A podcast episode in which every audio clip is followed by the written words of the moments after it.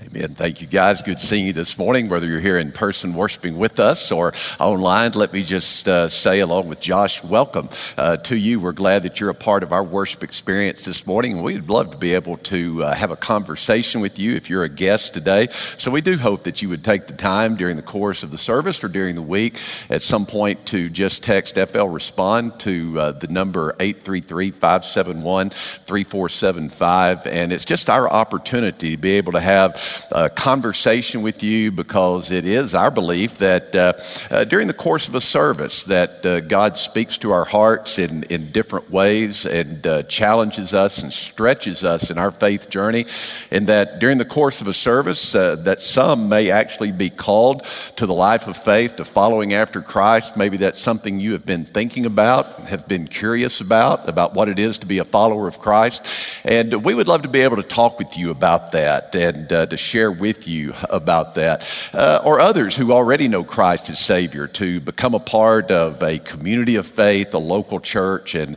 how that's done and what that's looked like. Because faith in the New Testament, well, really in the entirety of Scripture, the people of God have always uh, been a, a people of community, always gathering together with a local community of faith, never in isolation. There's no New Testament model for a Lone Ranger kind of faith. It has always lived in the context of a church family, and family being the prevalent metaphor for the people of God in both the Old and the New Testament. So we'd love to be able to dialogue with you about that. If you're a first-time visitor or worshiping with us for the first time, uh, you catch us in the midst of a, a series through the book of Romans. And this morning we pick up Uh, where we left off. We're going to uh, pick up in Romans chapter nine and verse thirty, and we will go through the entirety of, of chapter ten and answer the question this morning of why on mission. That's a language and a rhetoric that we use quite a bit around here about being a people on mission. And the hardest thing for any organization to accomplish, any organization, the most difficult, most challenging thing to accomplish is your mission, your task. Uh, every organization is birthed by a singular task.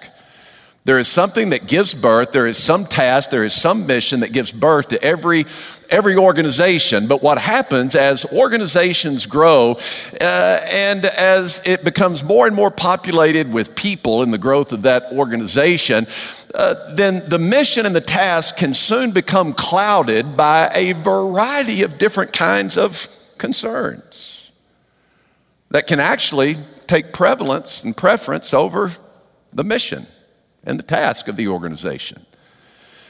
Nowhere is that more readily seen than, than in the church.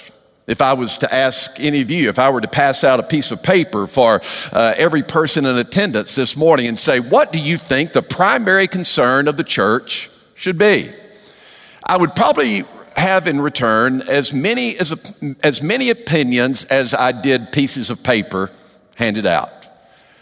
And there are those who would say, you know, this, this, this needs to be the number one concern of the church. And I would be shocked if anyone actually represented in their expression of what the church should be concerned about. I would be shocked if it actually reflected the mission of the church. You see what happens with the passage of time. When we lose sight of what our mission is about, what our purpose is, what is the very purpose of our existence. This is for any organization. Then what happens when we have lost that singular-minded focus about what our task, what is our mission, what is our purpose, then everything tends towards self, self-expression. Everything tends towards that which that which is exclusive. The organizations become uh, become insular in nature. They become uh, concerned with safety, security. They they become concerned with maintaining status quo. And that was the problem of Israel. Israel turned insular. Insular, uh, Israel chosen by, by God, elected by God, chosen from the nations of the world, not because they were more, uh, not because they were better, not because they were uh, more moral than any of the other nations of the world, but God chose them, as we see in Isaiah chapter forty-two and verse six, and again in chapter forty-nine and verse six. Luke would even allude to this in, in the book of Acts in chapter thirteen and verse forty-seven. The reason that God elected Israel from the nations of of the world is that they might be a light unto the world. But what happened? They became exclusive. They became insular. They became more concerned about themselves than they did becoming a light to the world. What happened to Israel happens to the church. We allow myriad concerns to override the mission. The one reason the church of the Lord Jesus Christ was established was that we might perpetuate what it is to be the people of God, a unique, distinctive people in the world, to be a light unto the world, that others might be drawn to Christ. We are meant to be a people on mission in the world. We are meant to be a people mobilized like an army to be an offensive, missional gospel presence in our respective worlds. So ultimately, the ability of any organization, business, church, team, it doesn't matter. Ultimately, the ability to stay on task, to stay on mission as an organization comes down to leadership. It comes down to a tough-minded leadership. Now, by tough-minded, by tough leadership, I don't mean domination. I don't mean physical prowess. When I talk about tough-minded leadership, I mean that in the midst and in the context of myriad voices that inundate you, myriad opinions and concerns about what should be the focal point, a tough-minded leader has the ability to stay focused on the call, on the mission, on the task. This is why Paul would write to Timothy. Timothy, we understand, was a young man that was under the ministry of Paul, was called in, into pastoral ministry and was timid by nature. And uh, but listen to what Paul wrote in this letter, to his first letter to, to Timothy, regarding his leadership, his preaching, and his teaching. He said, the elders who lead well are to be considered worthy of double honor, especially, of the, especially those who work hard at preaching and teaching. Those that are going to proclaim the word of God with truth and clarity in an uncompromising way. Because in the second letter, Paul says this, this is what's going to happen. For the time will come, Paul said to Timothy in Second Timothy chapter four and verse three, for the time will come when they will not tolerate, they will not tolerate sound doctrine, but wanting to have their ears tickled, that is, entertained, wanting to be accommodated, wanting to hear what they want to hear. They will accumulate for themselves, not seeking after the one called by God. But let's find our teacher, let's find our preacher, let's, let's find that one. They accumulate to themselves teachers in accordance with their own desires. And that's why I have an appreciation for Paul, especially as we come, always for Paul, but especially as we come to Romans chapter nine, chapter ten, and eleven, where some have accused Paul of muddying up the waters. You know, that Paul's taken a book that was easily understandable up to this point, and now he has muddied the waters with, with all of this talk that we don't understand, using some forty Old Testament references, and, and, and most are illiterate when it comes to the Old Testament today. Paul writes from a presupposition that, that people that he's writing to are familiar with, with the Old Testament. And so Paul is unwavering. What I appreciate Paul is that he is not, in fact, muddying the waters, But he is giving a, a clear enunciation of the redemptive purposes of God in Christ Jesus. That Israel was called by God. Don't think that God has somehow compromised, negated the promises that were made to Israel, but that God has fulfilled the promises that were made to Israel regarding his redemptive purposes, the covenant justice that, that has been now fulfilled, the promise that was made to Abraham has now been fulfilled in Christ Jesus. And these, these redemptive purposes are now being fulfilled in everyone. Jew, Gentile, Greek alike, who believe in Christ Jesus.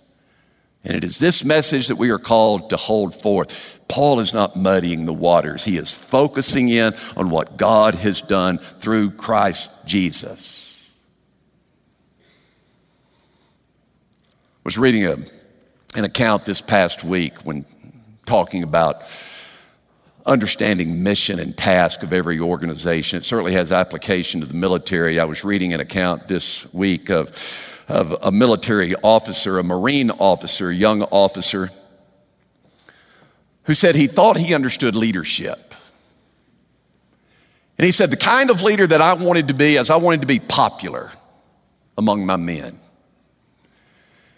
And he said, if I if I really wanted them to follow me, I knew that they needed to like me, I needed to be popular, and I made, and so I made I made decisions that were popular.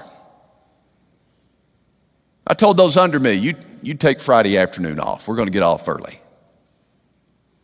He said, when we were in cold weather and we were out in the field doing maneuvers, I saw to it that that uh, hot coffee and soup was delivered to my men out, out in the field. I made popular decision after popular decision so that my men would like me. He said, I thought that was effective leadership until the invasion of Iraq in two thousand three.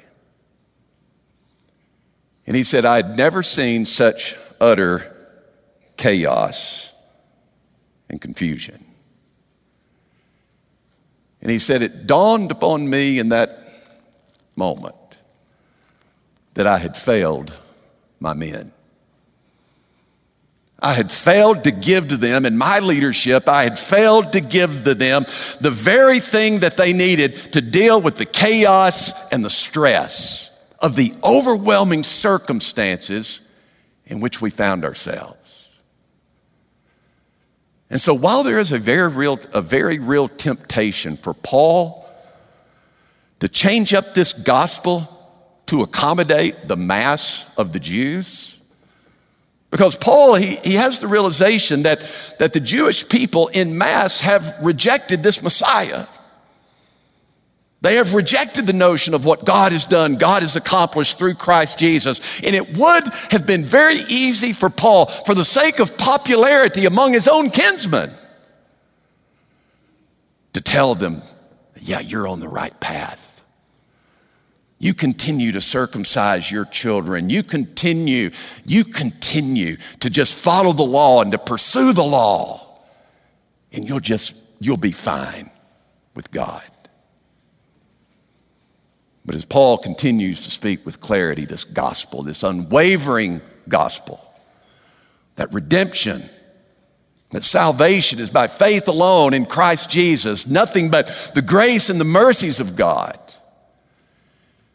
I notice in my reading of this, he spells out for us today why we as his people, my newly defined Israel, why we are on mission. If we pick up here in chapter nine and verse thirty, we see very clearly that you and I as the church, as the people of God, the called out ones, to be a people on mission, to be a missional presence, an offensive movement in this world, mobilized for service, that others might be drawn to the Lord. What we see in these introductory verses that, is that you and I are on mission because we are the correction We are the correction. We are the correction of what it is to be right with God. In other words, in our world today, there's all kinds of notions of what it is to be right with God. You and I are the correction of all those false notions of what it is to be right with God. Paul says in verse thirty, what shall we say then? This is the sixth and final time Paul asks this question. You go all the way back to chapter four. This is that where it was first asked, where he first asked this question. This is the sixth and final time he poses this rhetorical question. What shall we say then? That Gentiles who did not pursue righteousness attained righteousness? But the righteousness that is by faith, however, Israel, pursuing a law of righteousness, did not arrive at that law. Why? Because they did not pursue it by faith, but as though they could by works, but as though they could by works, they stumbled over the stumbling stone, just as it is written. And he does kind of a compilation here of Isaiah twenty-eight sixteen and Isaiah eight fourteen. They stumbled over the stumbling stone, just as it is written, behold, I am laying in Zion a stone, a stone of stumbling and a rock of offense, and the one who believes in him will not be put to shame. Paul is reminding Israel, he is reminding the nation of Israel of what God has done in your very midst. On the mountain of God in Zion, this wasn't something that was hidden from you. This wasn't something that was obscure. The same way you and I are without excuse. You and I take for granted the preaching of the gospel, what, what we have access to in the hearing of the word of God. Paul is saying the same thing to the nation of, of Israel, his kinsmen, a people that he loves, that we, as we will see in verse ten, as we have already seen back in chapter nine in those first few, cha- in those first few verses. The stumbling stone that, that you have stumbled over was right there in your very midst in Zion. This wasn't something that, that was obscure. In fact, it was, it was something that was so obvious in your midst. You have made a, you have had to make a cognitive choice. You have made a deliberate and intentional choice to reject that which God has set in front of you as being the fullness of his redemptive purposes. Brothers and sisters, Paul says in verse one, chapter ten, my heart's desire and my prayer to God for them is for their salvation, talking about his Jewish kinsmen, knowing that the, that the overwhelming majority of them have rejected Christ. For I testify about them that, that they have a zeal for God. And Paul is one of their Jewish kinsmen. Paul understood zeal. Paul says over in Philippians, no one was more zealous of their Judaism than was Paul. Listen, these people don't lack for zeal regarding the things of God, but not in accordance with knowledge. They're on the wrong track. Enlightenment is the same word that, that is used here. The first time Paul uses this is back in chapter one, in association with the Gentile mindset that has no regard for the things of God. He's saying, my own kinsmen, the Jewish people, listen, they have a zeal for the things of God. They're just on the wrong track.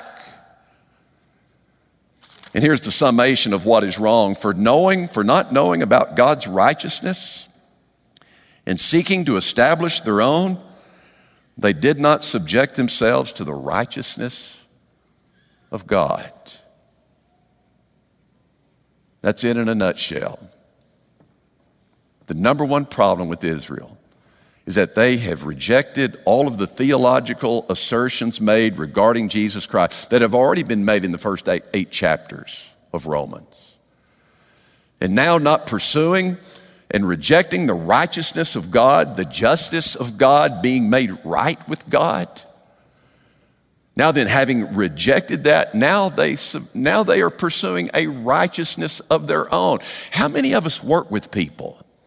How many of us interact with people on a daily basis that we know are seeking after a righteousness of their own? Whenever we have opportunity to talk about our faith and we talk about our relationship with Jesus Christ, you know, we have, don't you have people all the time that say, oh, well, you know, I'm spiritual too, but I, I've just come to a different place than you,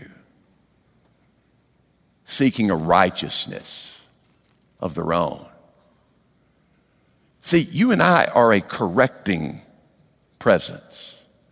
It's the recognition in our world that there are people seeking after wholeness and wellness and completeness. There, there, there are people around us that have a sense of the transcendent, that, that something is over them, that is out there, that, that is above them and over them, but they have not yet have it, had it defined in the person of Jesus Christ.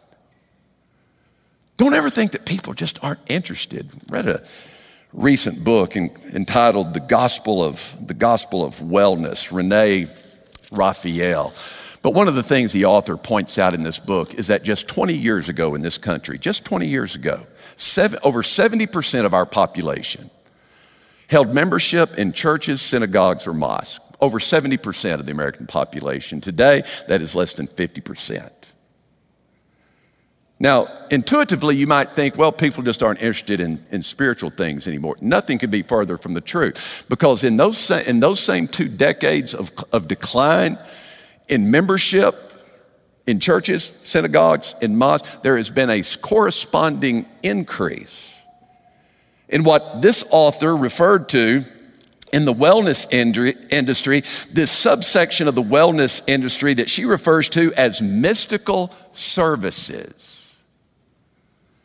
People interested in things like tarot cards, psychic readings, astrology.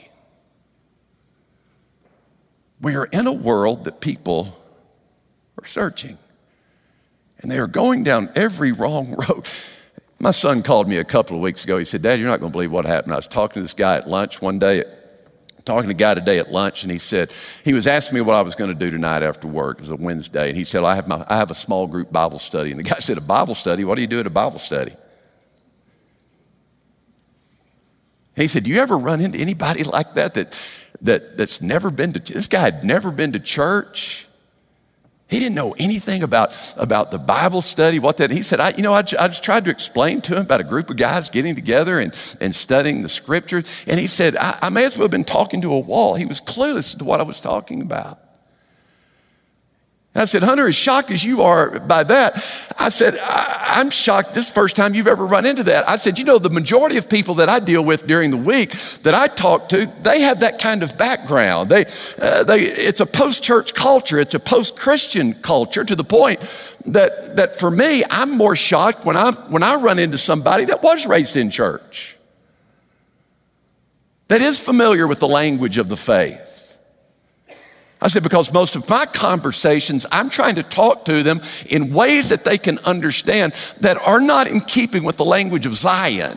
You know, we have a language of Zion. I don't know if you realize it here in the church, but, but we use churchy language. You know, if you're a Christian long enough and you're raised in church, you kind of pick up this churchy vocabulary. And I can tell you, as a latecomer into the life of faith, never walking inside a church till I was twenty-one, one of the things that always turned me off about Christians was their churchy language. Because it was always like they were some Martians from a different planet. Real people don't talk like that. And so it, so it was always, it was always, and if you don't, if you're not guarded, if you're not aware, you can fall into this kind of churchy language that when you engage and you converse with people on a daily basis, and if you just fall in, and if you're talking about things of faith, and you fall into that dialogue using your churchy vocabulary, the world doesn't get it. The world doesn't get it. It's like Venus and Mars. But we are in a world where people are searching for something, and we have to be ready to give an explanation, to give an account for the hope that is within us. When you and I engage, and that's why we talk about being on mission when our, when our, where our feet are. Being on mission where your feet are isn't fulfilled by signing up for trips or different events, different programs. That's not what I'm talking about. When we talk about being on mission on where your feet are, that your mission field is where your feet are, it's a sense of readiness and wherever I am to give an account of my faith. Because inevitably it comes up in conversations, classmates, coworkers, wherever, to talk about our faith. And when they start talking about spiritual things, it's a time for us to offer a corrective word with love, affection, concern, to offer a correcting word about the person of Jesus Christ, the one who is the fulfillment of the law. For Christ, verse four, is the end of the law for righteousness to everyone who believes. Could you imagine the virologist, Jonas Salk, founder of the Salk vaccine, polio vaccine? Could you imagine Jonas Salk saying after he had discovered this polio vaccine, man, I'm so glad I found this. Now then, me and my family are safe. Whew, I don't have to worry about us anymore. Could you imagine Jennifer Doudna, micro, uh, uh, uh, biochemist, who was on the leading edge, front edge, front researcher, front lines researcher of, of messenger R N A, mRNA research, which is the, which is the foundation of, of, of the COVID vaccine. Could you imagine Jennifer Doudna saying, boy, I'm glad, I'm glad we have this. Me and my family, we don't have to worry about COVID anymore. No. What they have and what they've experienced, what they've discovered, there was an urgency to share with everyone. That's why we are on mission to be a corrective presence of what it means to be right with God. Secondly, you and I are the articulation. This is why we are on mission. We are the articulation of salvation's universal availability. You and I, we are the articulation, the verbal, oral expression. We are the articulation of salvation's universal availability. Paul says in verse five, for Moses writes of the righteousness that is based on the law. He's, he's writing of Leviticus chapter eighteen, verse five. Again, there's forty, forty Old Testament verses used in chapters nine, ten, and eleven. There's an assumption that you and I know these things. For Moses writes of the righteousness that is based on the law, that the person who performs them will live by them. But the righteousness based on faith speaks as follows. And now Paul is quoting Deuteronomy chapter thirty, verses twelve through fourteen. But the righteousness based on faith speaks as follows. Do not say in your heart, who will go up into heaven, that is to bring Christ down, or who will descend into the abyss, that is to bring, to bring Christ up from the dead. But what does it say? The word is near you, in your mouth and in your heart, that is the word of faith which we are preaching, that is speaking. This isn't just about me up here. This is about us, our, our verbalizing our, our faith. But what does it say? The word is near you, in your mouth, in your heart, that is the word of faith which we are preaching. Well, let's pause there for a minute, because what Paul has done is we see that he has introduced here two different kinds of righteousness. Now he's introduced, as we've seen, a righteousness based upon Leviticus, a righteousness that comes from the law. And then from Deuteronomy chapter thirty, there is this righteousness that, that comes from faith. Now understand the difference. This righteousness that comes from the law, it, it demands absolute obedience. Without equivocation, absolute obedience. That's why it leads only to sin and death. The only one that fulfilled this was the one true Israelite, the one faithful Jew, the one faithful Israelite, Christ Jesus.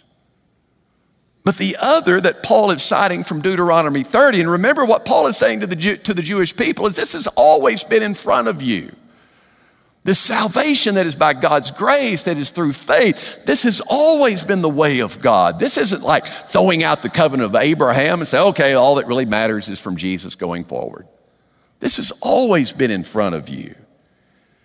And so he says regarding this righteousness that, that is accomplished by, by faith, that it is something close to you. That's what he means here when he says the word is near you. You don't, you don't have to go up to heaven.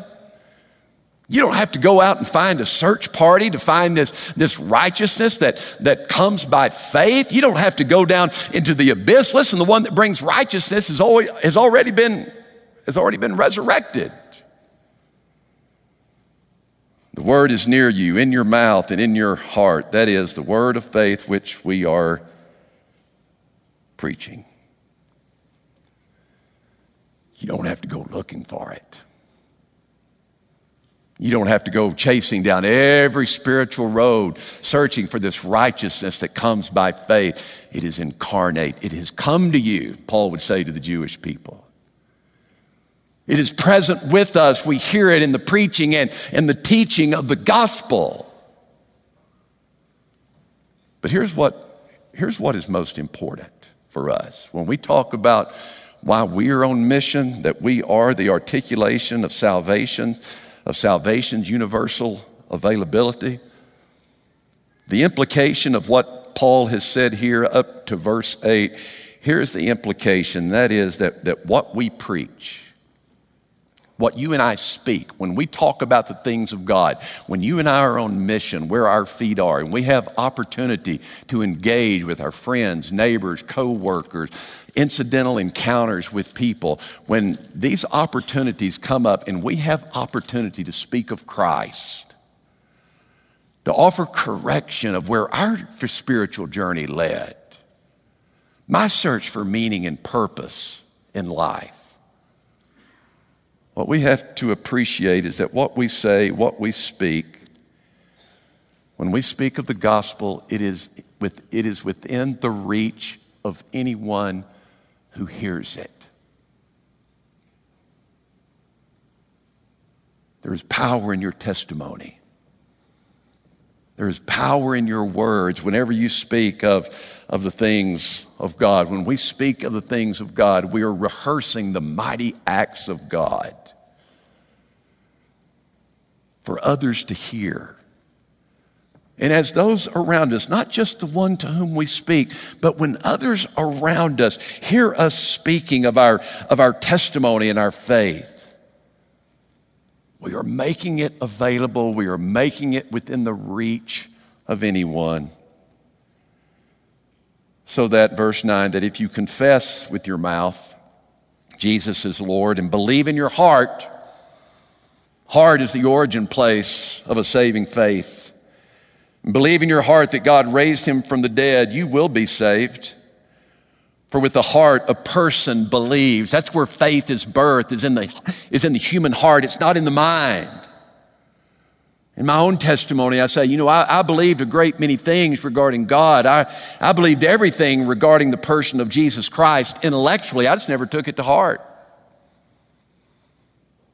If you had asked me in my pre-conversion days, in my unregenerate state, if you had if you had asked me even as a pagan when I was in high school and middle school, well, Bobby, do you, do you believe that Jesus is the Christ, the Son of God? I'd say, yeah, I believe he is. You believe he died on a cross? You believe this man Jesus lived two thousand years ago? Yeah, I believe that. Do you believe he died on the cross for your sins? Yeah, I believed it.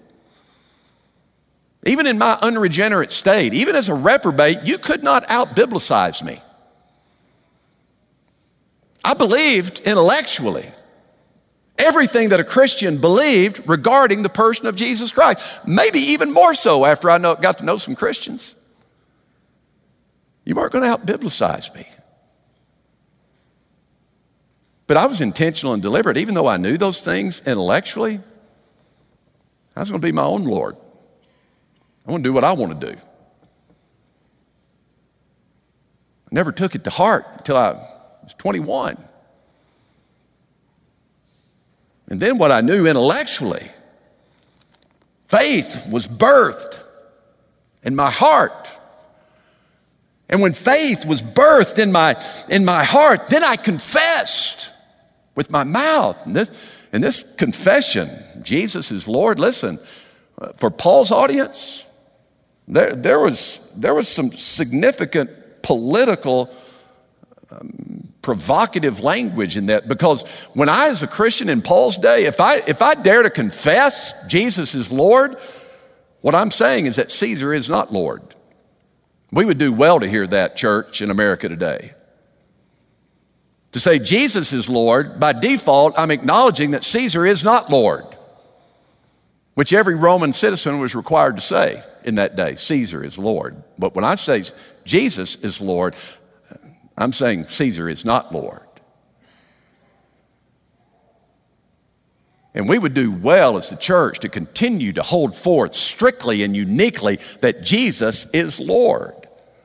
That our hope as a people of God does not ride on the backs of elephants and donkeys. We do not look to partisan politics for our hope. Jesus is Lord, not Caesar. And so you and I are the ones that God desires to use, to speak in matters of faith, to speak in language of Jesus's lordship in the hopes that it might reach those who hear it. For everyone, he says in verse thirteen, for everyone who calls on the name of the Lord, quoting Joel two thirty-two, for everyone who calls on the name of the Lord will be saved. You and I are called to be an articulating people. This great salvation that God has made available is available to anyone and everyone, barbarian, Jew, Greek, Gentiles. And as we articulate, as we speak, we have to get past this, this silence, this gagging of ourselves when it comes to speaking of matters of faith. And unfortunately, we have all these little cliches that we hide behind in our in the tradition of, of the church in the West. We uh, we say things like, uh, "You've all heard it before." We, what what is it? We, oh, I'd rather I'd rather see a sermon any day than hear one. At eleven fifty-five, you may be thinking that too. I'd rather hear a sermon than hear. I'd rather see a sermon than hear one any day. And it is important that we live our faith. It, but it's kind of like saying which which wing on an airplane is most important, the left wing or the right wing. Well, they're both important. But to just live my faith and never speak of it says too much about me and too little about the Savior. We have to understand the power and the influence that has been entrusted to us to articulate in ways that are understandable with clarity. All we have to do is tell our story. And there is power and influence in that as people hear it and have opportunity to respond. A final thing of why we are on mission is that there are implications. There are implications for both hearers, for both heralds and hearers. And Paul captures that here in verse fourteen through the end of this chapter. He has four series of rhetorical questions, all begin with the word how. Four quick succeeding rhetorical questions, staging these to refute any excuses that Israel might have for having rejected the Christ. How then are they to call on him in whom they have not believed? How are they to believe in him in whom they have not heard?